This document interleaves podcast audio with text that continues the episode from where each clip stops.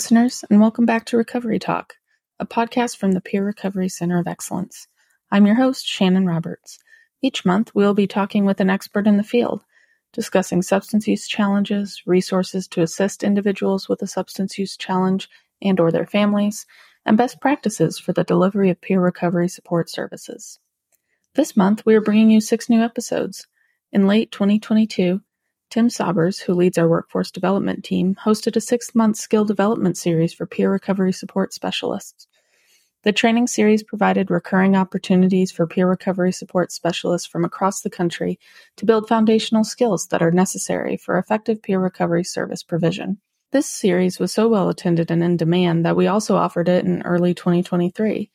In this podcast series, Tim sits down to have a conversation with each facilitator to have a deeper discussion with them about their presentation and what it means for the field. In this fourth episode of the series, Tim spoke with Shandelle Friedman about exploring multiple pathways to recovery. Shandelle is a certified peer recovery specialist with two years of experience working in the field. Working with members of her local Sober Squad chapter, she developed a desire to help others navigate the challenges faced by those recovering from substance use challenges. She now works as an alcohol and drug counselor for her organization and finds peer support to be a vital part of the recovery process. Without further ado, let's get talking.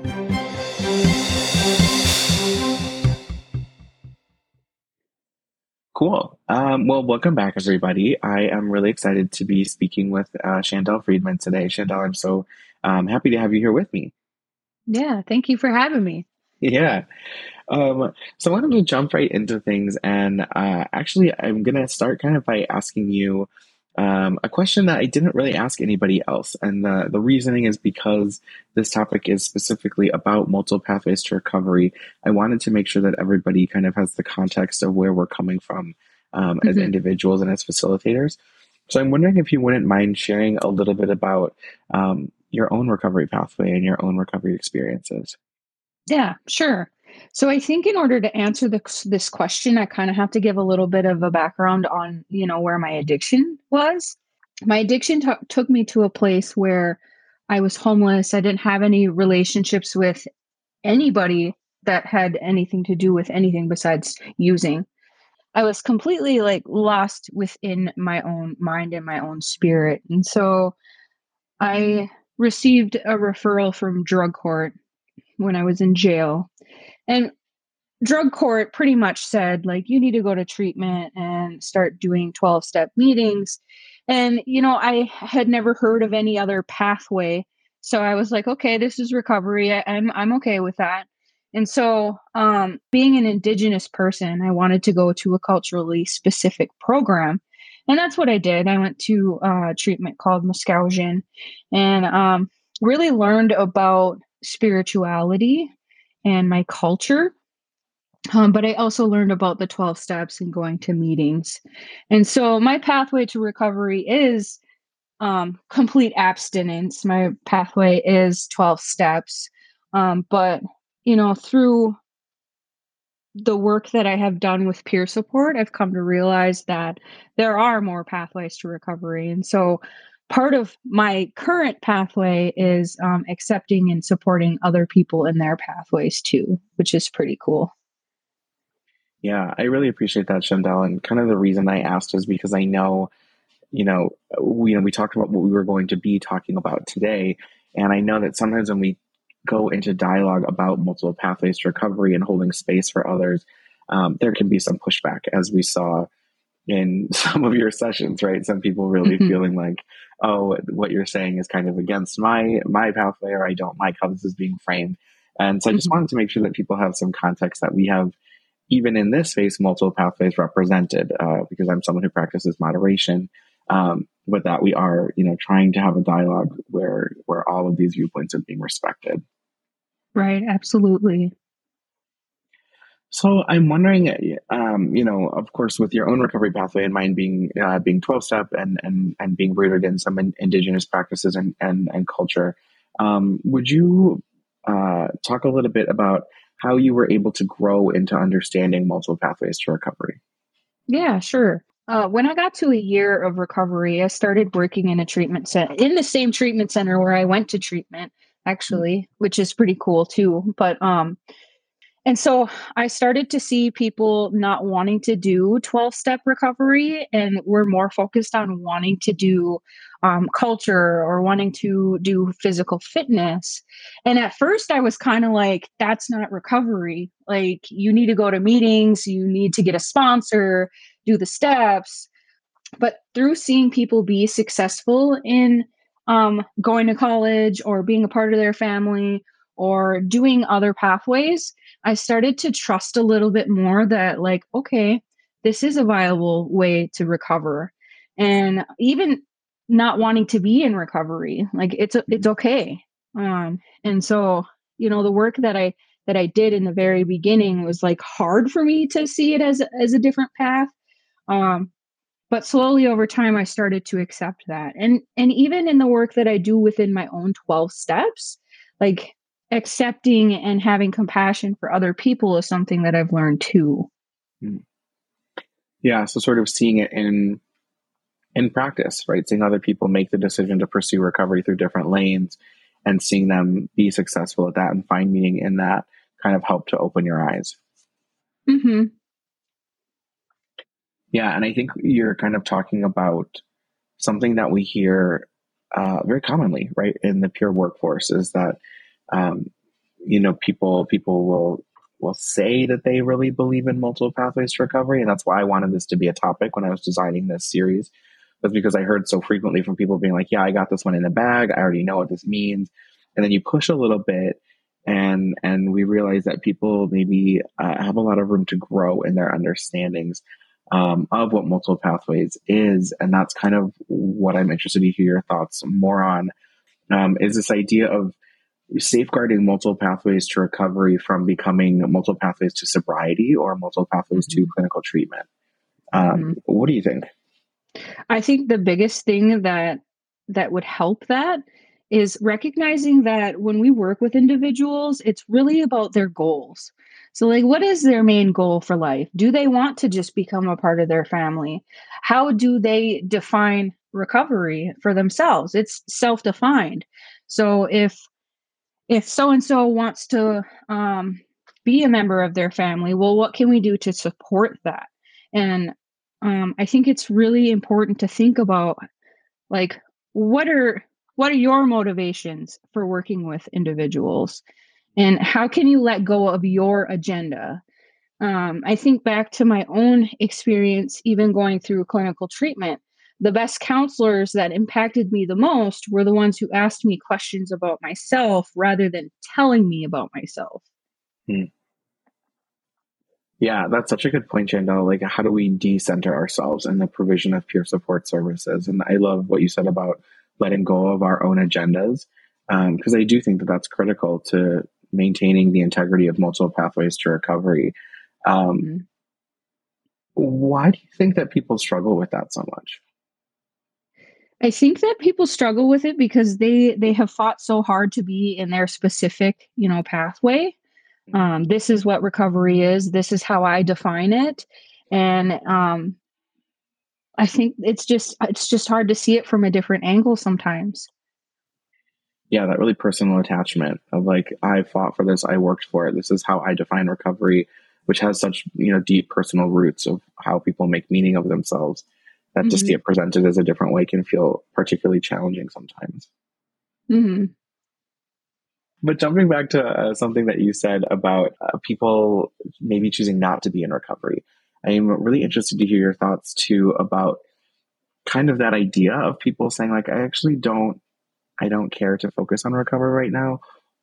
And people who choose to use different language, like who are like, I'm not in recovery. I'm just a person who's navigating the world. That that recovery language we're really seeing kind of pushed on right now um, in peer mm-hmm. support, and I'm really interested to hear kind of what you think about those things. I think if we look at it from the perspective of helping somebody find wellness, like how can they better their lives in general, we can kind of stay away from uh, um, chasing people off because we are imposing our recovery language on them and that's really what peer support is all about is helping people work on their goals so um that's the biggest thing i think for me is like thinking about it in terms of wellness yeah what would it look like for this person to have a life of meaning and value, or to be able to say that they, they feel well, regardless of whether that means continuing to use substances or to experience quote unquote mental health symptoms.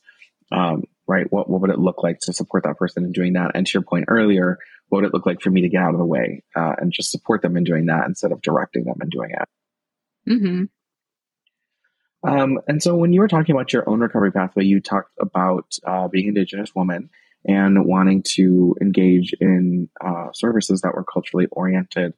And something that I think is important mentioning in this context of multiple pathways as well is who has access to clinical treatment and who doesn't. And, you know, a lot of the data that we look at shows that the majority of folks actually don't have access to clinical treatment, whether that's because of a lack of service providers, a lack of insurance coverage, um, a lack of affordable options. But most people actually don't have access to clinical treatment, even if it is something they wanted. Um, they can't go to it, um, and this is especially true for people from historically marginalized communities. So I'm really interested to hear your thoughts on like how do we as a workforce, the peer recovery support specialist workforce, better support community and culturally relevant recovery that's maybe divorced from clinical uh, clinical modalities?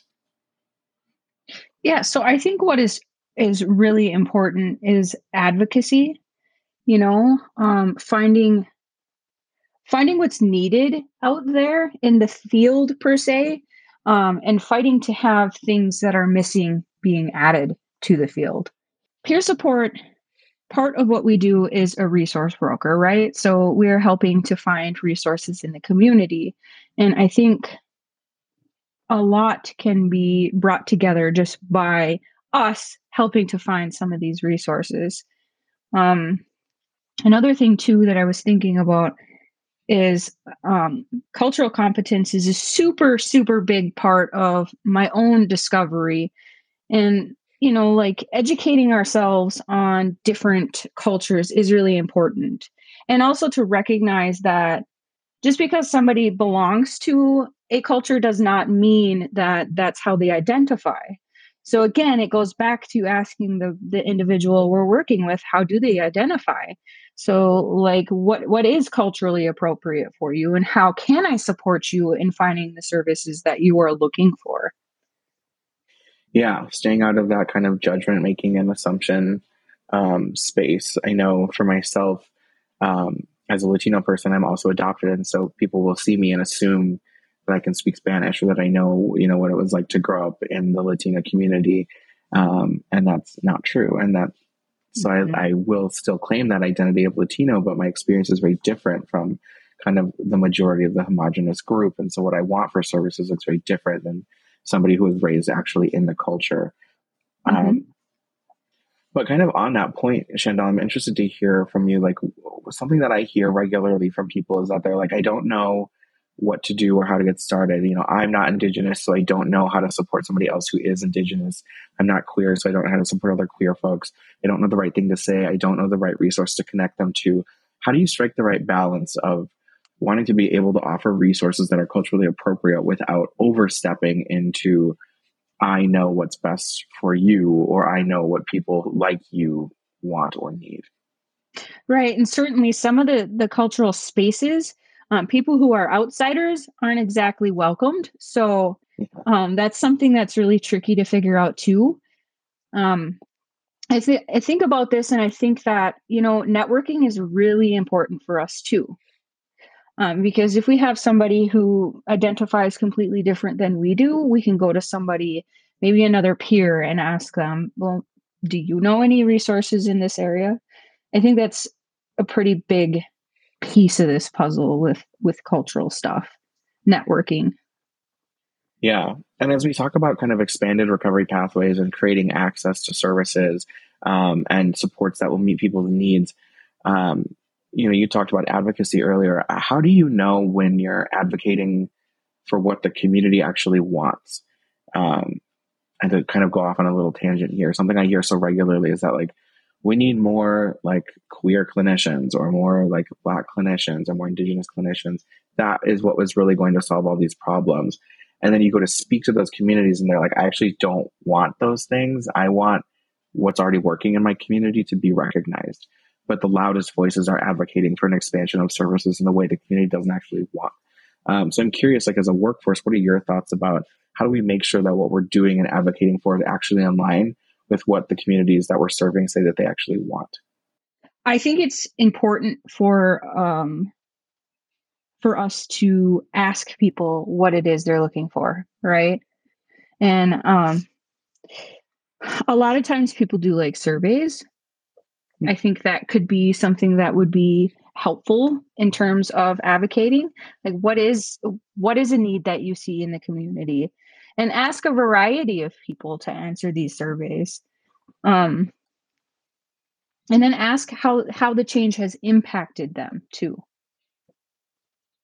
yeah for sure uh, so really hearing from the community about what they're interested in um, and with that some of these uh, some some communities you know make meaning of lived experience very differently than the existing system or use substances in different ways that are associated with more cultural practices or um, something that i talk a lot about is how so much of queer community is centered on nightlife, which uh, typically involves a lot of substances. Not all queer community is centered on nightlife, but a lot of it is. When we're saying that you have to be abstinent, um, you know, something that you're losing your connection to your community or you're losing your connection to cultural practices. How do we keep all that stuff in mind when we're providing services and and how can we push the boundaries of understanding multiple pathways kind of with these cultural pieces in mind? That's a good question. So um, I think about recovery community organizations like in my area.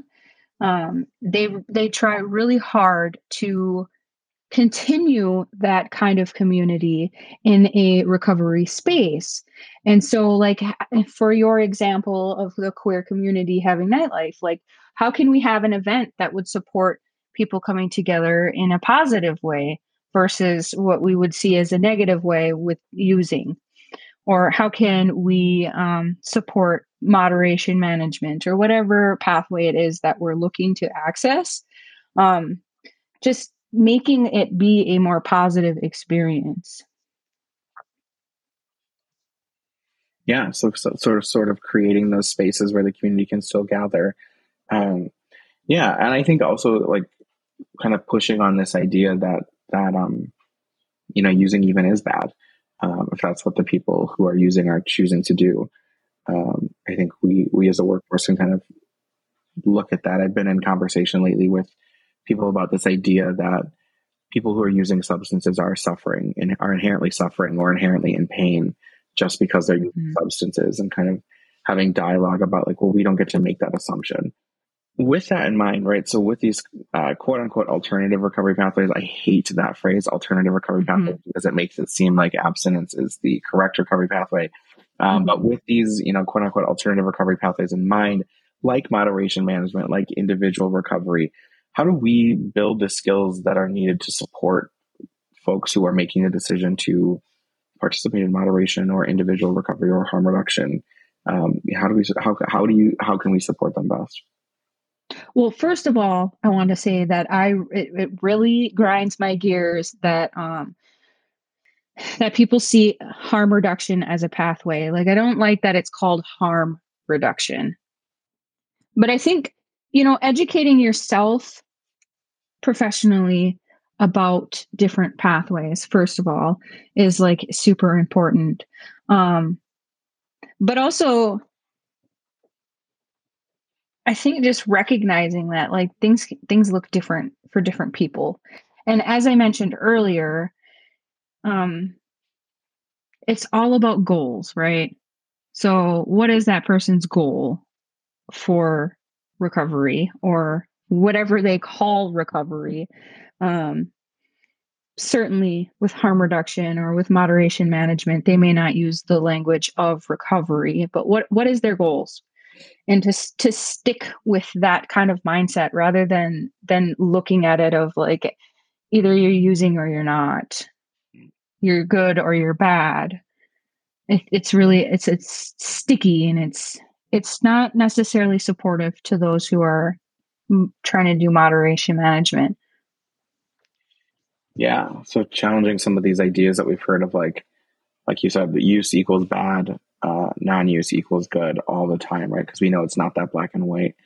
Um, but I want to jump back to what you said actually earlier about harm reduction. I'm really interested to hear more about um, kind of disliking that phrasing.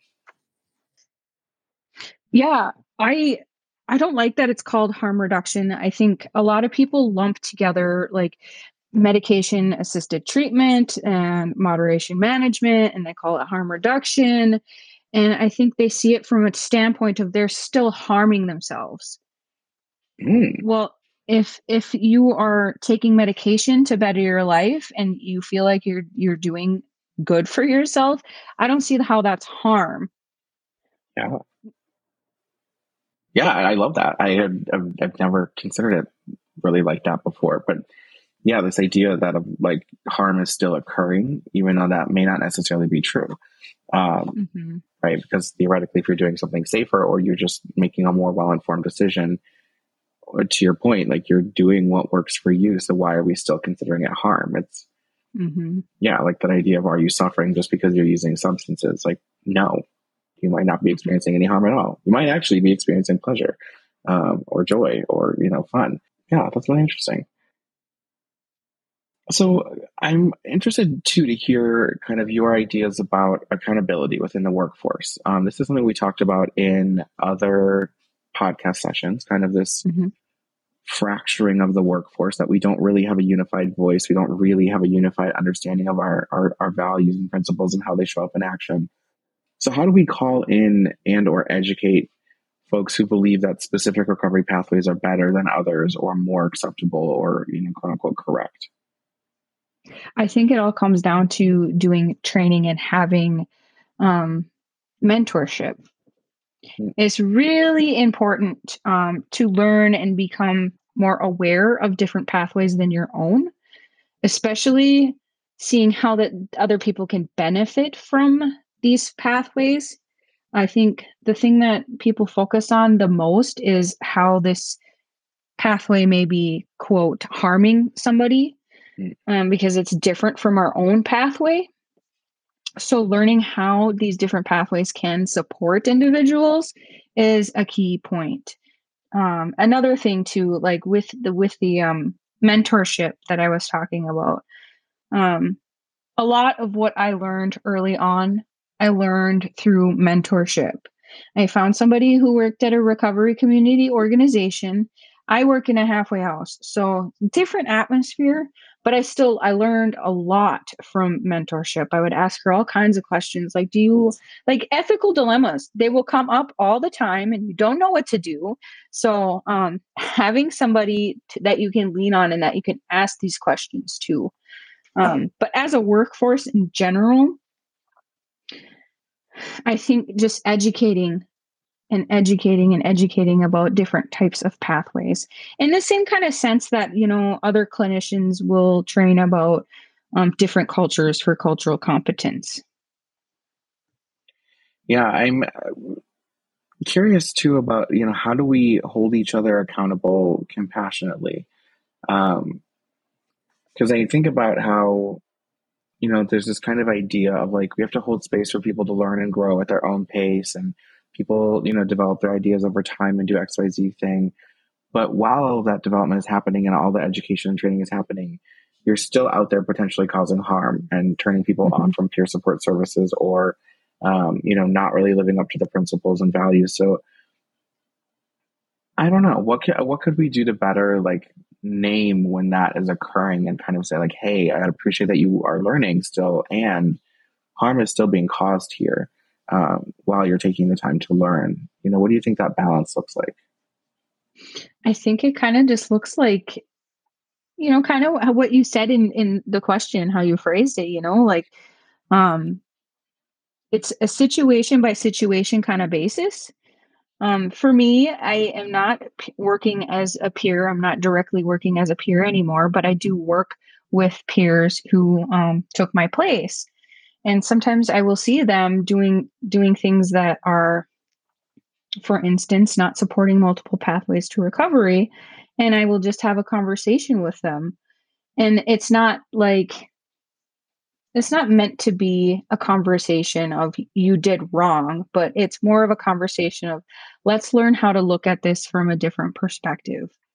So i think all of us in the workforce should pay special mind to helping each other learn.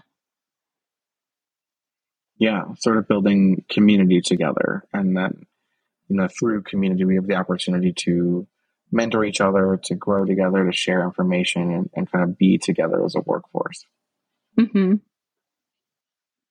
And I have seen some things on Facebook too, pretty interesting, like um, just groups where people can ask questions their their peers in the field and and other peers will help them understand whatever question they're asking. It's a pretty cool thing to do too. Yeah, that is cool. I've seen a couple of groups like that on Facebook too. I know I'm a part of a couple and I'm always just like observing, being like who's saying what, who's doing what, what's being asked. so I mentioned this earlier, but uh, oftentimes when we talk about stuff like this and how moderation management can exist and people can still use substances and, and lead full productive lives, um, something that we hear from the workforce and that we saw come up in your sessions um, was kind of this idea of the more that we center harm reduction and, and these quote unquote alternative pathways, the more pushback that we get from folks who feel like you're decentering 12 step or you're saying that abstinence based recovery isn't relevant anymore. Um, what would you say to people who feel that way? Uh, and how do we make this conversation? I don't want to say inclusive because I think that practicing abstinence based recovery has gotten more than enough space, but we also don't want people to be leaving. Um, so, uh, you know, how do we navigate some of these conversations? Hmm. What would I say?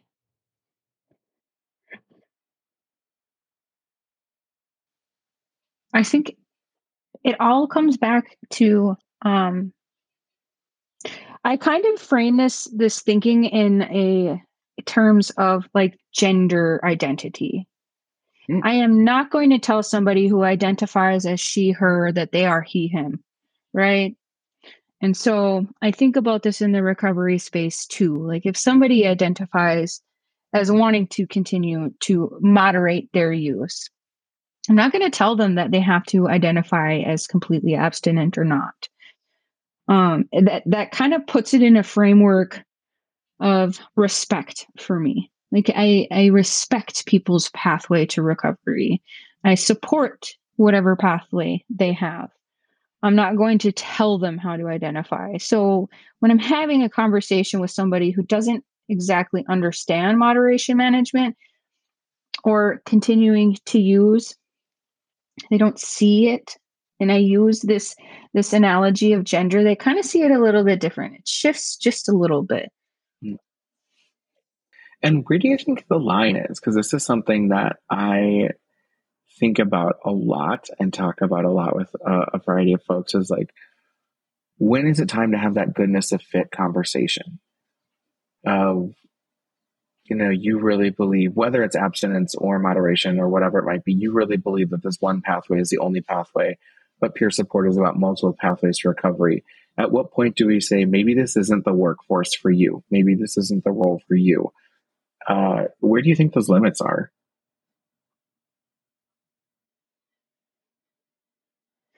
I think really, I mean, if somebody is doing harm and they're not learning from some sort of redirection, I don't think it should take very long.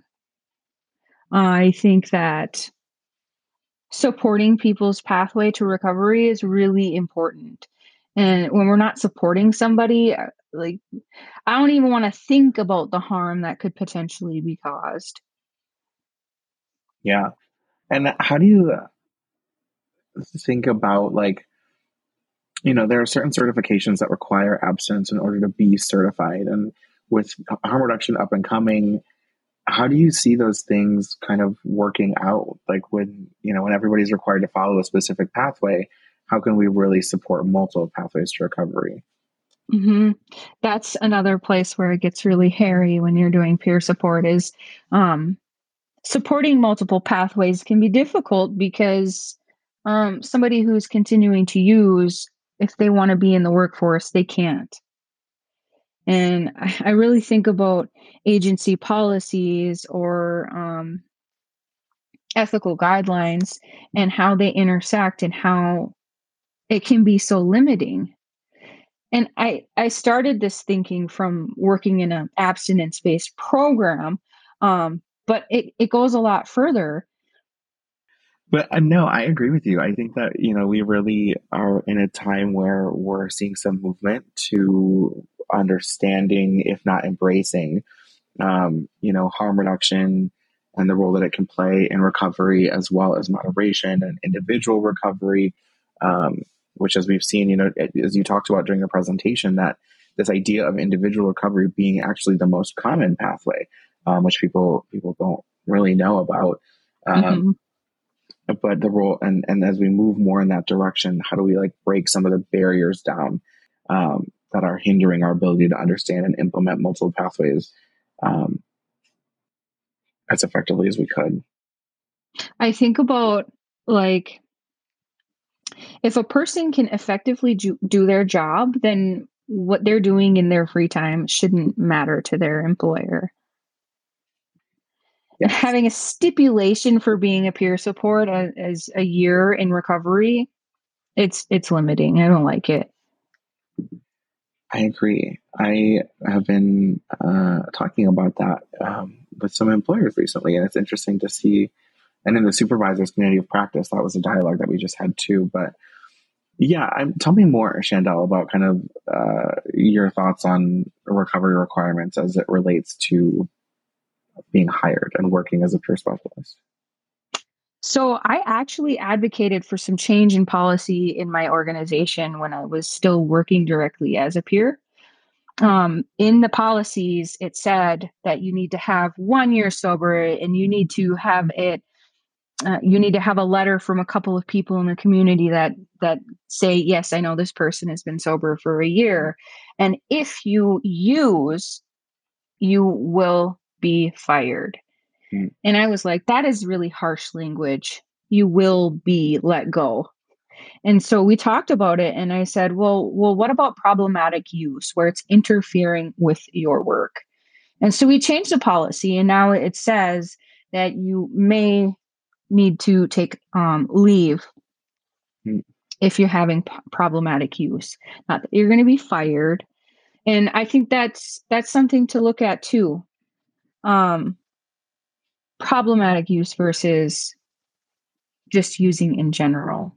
So this whole thing about having needing to have one year of recovery to be a peer support and it being a role where you're supporting multiple pathways to recovery, it kind of seems like an oxymoron. Yes, it does. Especially when you're supporting path it's it's just multiple pathways to recovery. How I think about different peers and what their strengths are, who they work with, you know, like myself, 12 step people, or someone who um, went through the prison system, or someone else who does culture. Um, all of those different people supporting different individuals with that they work with. Well, what about the person who's doing moderation management? So there's there's this like empty spot in who could support that person. Yeah it's a gap in services exactly. Um, right when people make that decision to say i want to continue using who can they be matched up with? And i think a mm-hmm. lot about um, the youth uh, of today who are up and coming and who you know from conversation with them i hear such an aversion to the word recovery and to wanting to be seen as a person in recovery and really instead wanting to just say like you know my, i think my substance use is causing some problems in my life and i just want to address it and then you know continue on with my life and not have to take on this identity of a person in recovery who mm-hmm. has you know a disease that has to be managed for the rest of my life. They don't want to do all that. I personally as an individual don't want to do all that. Um, and but there isn't then if you make the decision to kind of reject those labels, there isn't really anywhere to go. Um, you know, I know that uh, from my own experiences, I always hear people talk about like, oh, the recovery community, or we're all connected, we're all part of this community. But I have never been a part of the recovery community because every time I go, and even in this position in spaces that COE has hosted, I've had people say, like, oh, anybody who's still using and says they're in recovery is delusional. They don't know what they're talking about. You know, they're not really in recovery.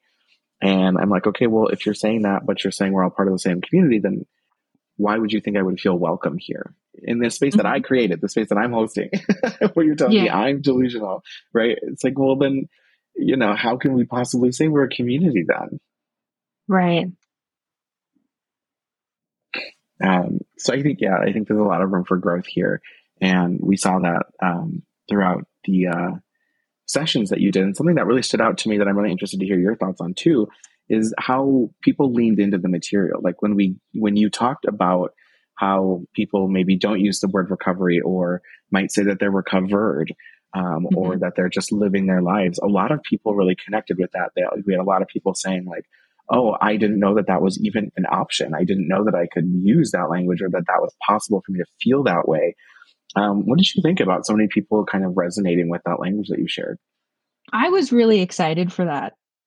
Super excited for that because um, a lot of times I, I see people see that as a bad thing.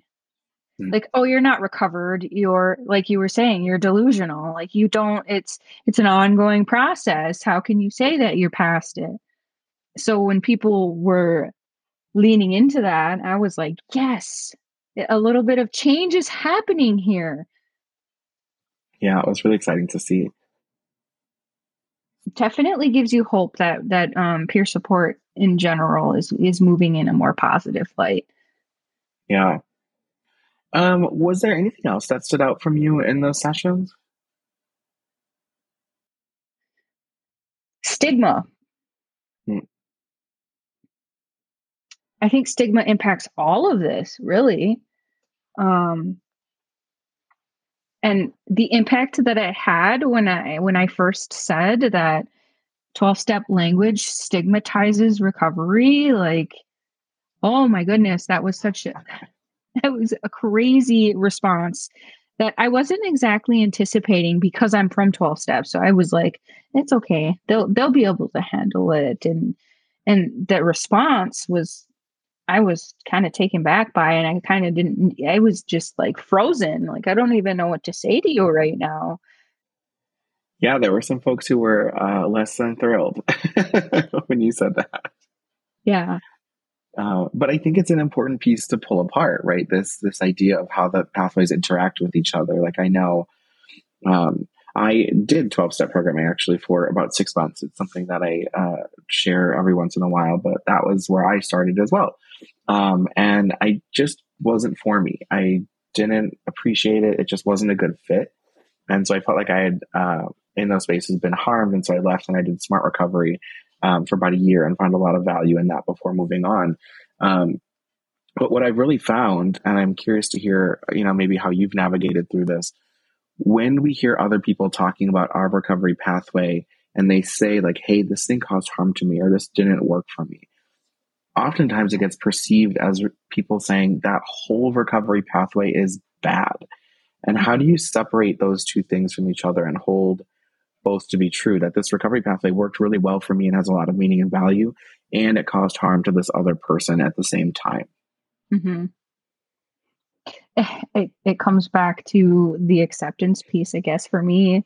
Um, because I have heard people say that 12 steps have harmed them or 12 step recovery has harmed them and and at first it's like well how? It was such a positive experience for me mm-hmm. but I really had to like search within and say okay other people can have their own experiences. Right. how can I support that what they want? This isn't about me. This isn't Shandelle's recovery plan. This is the individual I'm working with plan. Hmm. And that's that's a huge piece to be had too. And um recognizing other pathways as valid. I don't I don't know how I I I don't know how you get through that. I guess you just learn that that it's okay. And seeing it from day to day, being a positive experience for other people is something that helped me to say, okay, that that's a valid it's a valid thing. Yeah. What about for the people who don't get to see those examples? Because I can think of plenty of people who've never met anybody who's practicing moderation successfully, um, or or never, you know, who who still think MAT is like horrible. Practice a little bit of faith, I guess. Yeah, actually, I think that's a great answer. Um, right? How do we we as peer specialists, right, presume competence? We extend trust and compassion and space to the people that we're working with. So trust that this person knows themselves well enough to know the decision that they're making. Mm-hmm. And that's something that I was taught really early on working as a quote unquote professional is that um, the people that we are working with, they know what is best for them. Mm. So to trust that and to, to work with that rather yeah. than like try to tell them what's best for them. Right. Yeah. We don't know we're never going to know better than somebody else what's right for them and what works for them. Um, mm-hmm. But I think, yeah, really stressing this this idea that you know all of these pathways can be greatly beneficial and and greatly harm harmful. You know, I, I hear all the time people who are like, "I hate moderation. It didn't work for me. It only caused problems." And I'm like, okay. that's my recovery pathway, but I appreciate that it was so horrible for you. like both of those things can be true. um, so, uh, kind of moving into wrapping up, I'm really interested to hear, you know, what you're seeing uh, as harm reduction uh, becomes more and more. I hate to use the word mainstream because I really don't think that it's there yet, but as we're moving in that direction and seeing harm reduction being elevated, how do you see it impacting, you know, how peer support services are provided? I think in the in the I think that because harm reduction, okay, so going back to it being lumped with MAT. Um, the fact that you need to have like clinical support i feel like doesn't it, it, it feel like it influences peer support a little bit. And because we have clinicians who are working with our individuals telling them what they need to do. Hmm. clinicians as in counselors and doctors. So we have multiple people working with the individuals that we're working with too um, and as far as like cannabis, I will say, um, for instance, in Minnesota, cannabis just became decriminalized, or I'm, I'm not even entirely sure what what changed, but um,